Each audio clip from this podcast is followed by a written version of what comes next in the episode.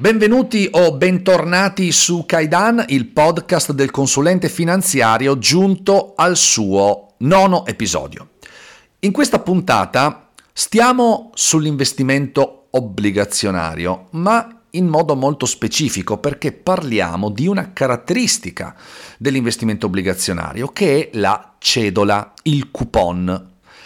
Noi sappiamo in generale che il gradimento del risparmiatore italiano medio nei confronti dell'obbligazione è assai alto e questo deriva soprattutto da un punto di vista comportamentale eh, da due caratteristiche. La prima è la data di scadenza che c'è quando si investe in obbligazioni e non c'è quando si investe in azioni. Il fatto di bollare eh, con una certa data il momento nel quale il debitore verosimilmente mi eh, ritornerà il capitale investito e dunque andrà a chiudere un'operazione che si è aperta all'atto della sottoscrizione, beh, questa cosa rappresenta un vero e proprio analgesico per quegli spiriti un po' più irrequieti che soffrono di ansia e di preoccupazione ogni volta che i mercati si fanno un po' più agitati. E, e quindi questo aspetto è certamente importante per chi opta uh, per l'investimento obbligazionario. Poi c'è una seconda caratteristica che è appunto quella della cedola, che come noto nient'altro è se non la remunerazione periodica che viene riconosciuta al creditore per aver prestato del denaro a un certo emittente. Tanto più questa cedola è costante, tanto più questa cedola si presenta eh, a intervalli eh, periodici eh, possibilmente ristretti e regolari, tanto più rappresenta un ulteriore elemento di serenità che porta l'investitore a preoccuparsi relativamente poco di quella che è l'oscillazione del prezzo stesso dell'obbligazione. Come dire, se ogni sei mesi, ogni tre mesi, eh, vedo il segno, vedo il frutto, vedo la prova provata che c'è una convenienza a investire in questa obbligazione e la convenienza è vedere il flusso, beh allora, allora posso anche sopportare eh, che quel prezzo si eh, oscilli con una certa intensità. Laddove invece non veda alcun tipo di eh, segnale concreto, ecco allora che di nuovo l'emotività prende il sopravvento.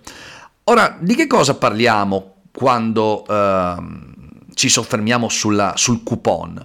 Beh, parliamo di un qualcosa che così ha... Um, a prima, a prima, vista non rappresenta né un'insidia né un pericolo né un rischio, come può essere considerato tale eh, la traduzione concreta della remunerazione riconosciuta a ogni eh, obbligazionista. Di fatto la cedola è un aspetto positivo. E invece, se ci pensiamo bene, lo è certamente, ma dovremmo anche considerare alcuni aspetti insidiosi trascurati o talvolta totalmente ignorati che laddove invece fossero consapevoli porterebbero forse l'investitore a qualche valutazione parzialmente diversa, nel senso che eh, la cedola di per sé non è né un bene e né un male, è una caratteristica dell'investimento obbligazionario, ma conta capire se la cedola è adatta o non è adatta a un certo investitore, a una certa esigenza. Ecco, ci sono un paio di aspetti che vorrei sottolineare, dopodiché per chi lo desidera ha sempre a disposizione un approfondimento dedicato su Kaidan, dove appunto su questo tema andiamo ancora più in profondità.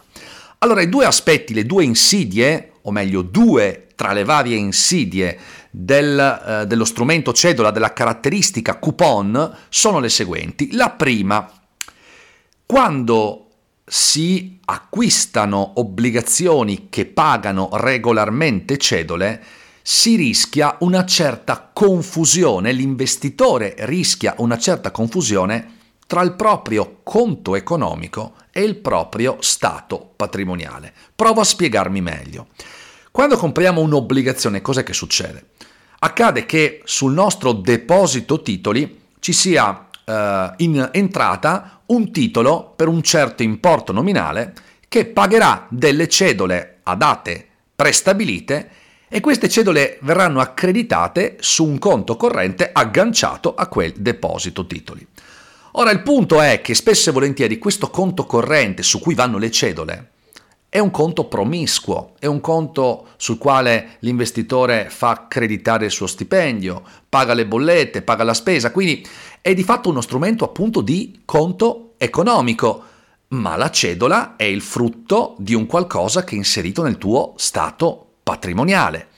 E allora si rischia di fare un po' di confusione, un po' di casino mentale, perché quando quella cedola viene accreditata, tu hai una manifestazione del risultato di un investimento.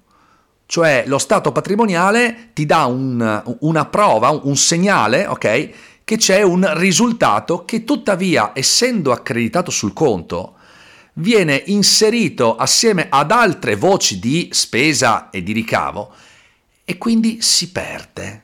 Una volta che la cedola è accreditata, si perde, il cliente, l'investitore spesso non la vede neppure o se anche la vede poi se la dimentica perché la spende, perché non è accreditata su un conto eh, che eh, si riferisce unicamente a, ai titoli eh, inseriti nel deposito, ma appunto viene accreditata sul conto corrente che viene utilizzato anche per altro.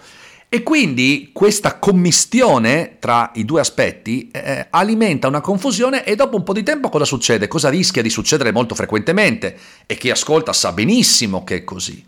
Succede che eh, ti incontri con il cliente, guardi il deposito titoli, magari vedi che a mercato c'è un prezzo del titolo obbligazionario inferiore a quello di acquisto e magari ti lamenti pure per questa perdita o meglio percepita come tale, e ignori il fatto che in quei eh, 2, 3, 5, 10 anni hai incassato delle cedole che sono andate tutte quante sul tuo conto corrente e che hai regolarmente speso e di cui ti sei puntualmente dimenticato. Ecco allora che qui bisogna capire no? che cosa è meglio fare per evitare queste percezioni distorte. È meglio che quella cedola vada su un conto corrente e venga utilizzata perché c'è bisogno di utilizzarla? Oppure può essere pensata ad esempio una soluzione diversa, come può essere un conto corrente non promiscuo, ma che sia agganciato al deposito titoli e che serva unicamente per accreditare dividendi, flussi, cedole appunto degli investimenti effettuati, perché in questo modo si avrebbe più contezza e più consapevolezza di quelli che sono appunto i frutti degli investimenti effettuati. E questo è un elemento di riflessione che sottopongo vostra, um, al, al vostro giudizio.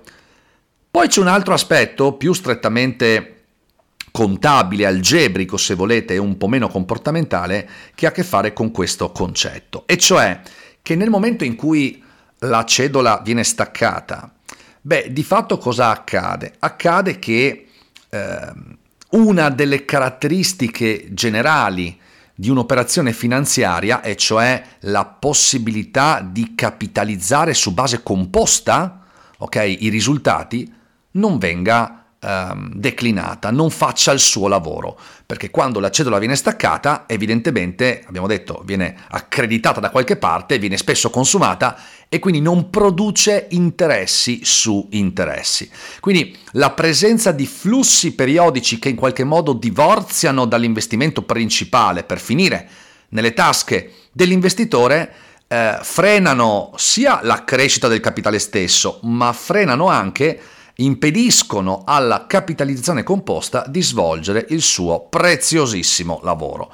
Ecco, su Kaidan, eh, nel blog di Kaidan, dove abbiamo approfondito tra eh, i vari temi anche questo, è riportata una tabella nella quale viene fatta eh, evidenza di quanta differenza ci sia tra il montante che si ottiene con strumenti ad accumulazione o con strumenti a distribuzione.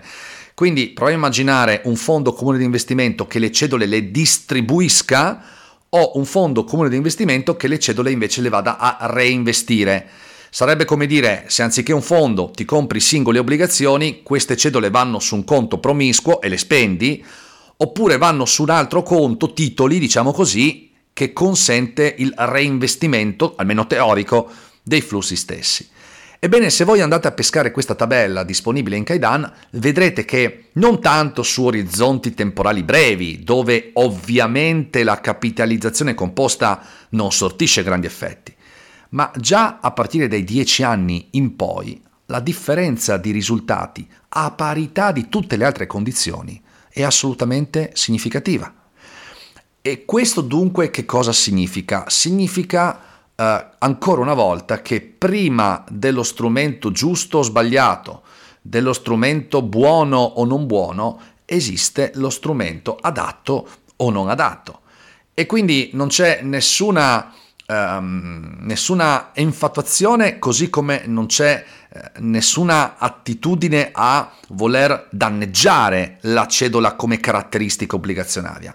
Eh, il punto è ti serve o non ti serve? È su questo elemento che a nostro avviso occorre ragionare, perché se c'è un'esigenza di utilizzare il frutto dell'investimento effettuato, quindi sei in una fase di decumulo se vogliamo o di parziale utilizzo delle tue risorse, allora la cetola può andare sicuramente bene, rappresenta sicuramente un aspetto utile, uno strumento utile. Se invece questa esigenza non c'è, allora tanto vale anche per evitare quella confusione di cui abbiamo parlato poco fa, tanto vale optare per soluzioni di investimento che reinvestano i flussi e che diano valore anche a quel concetto di capitalizzazione composta così importante nel medio e lungo termine.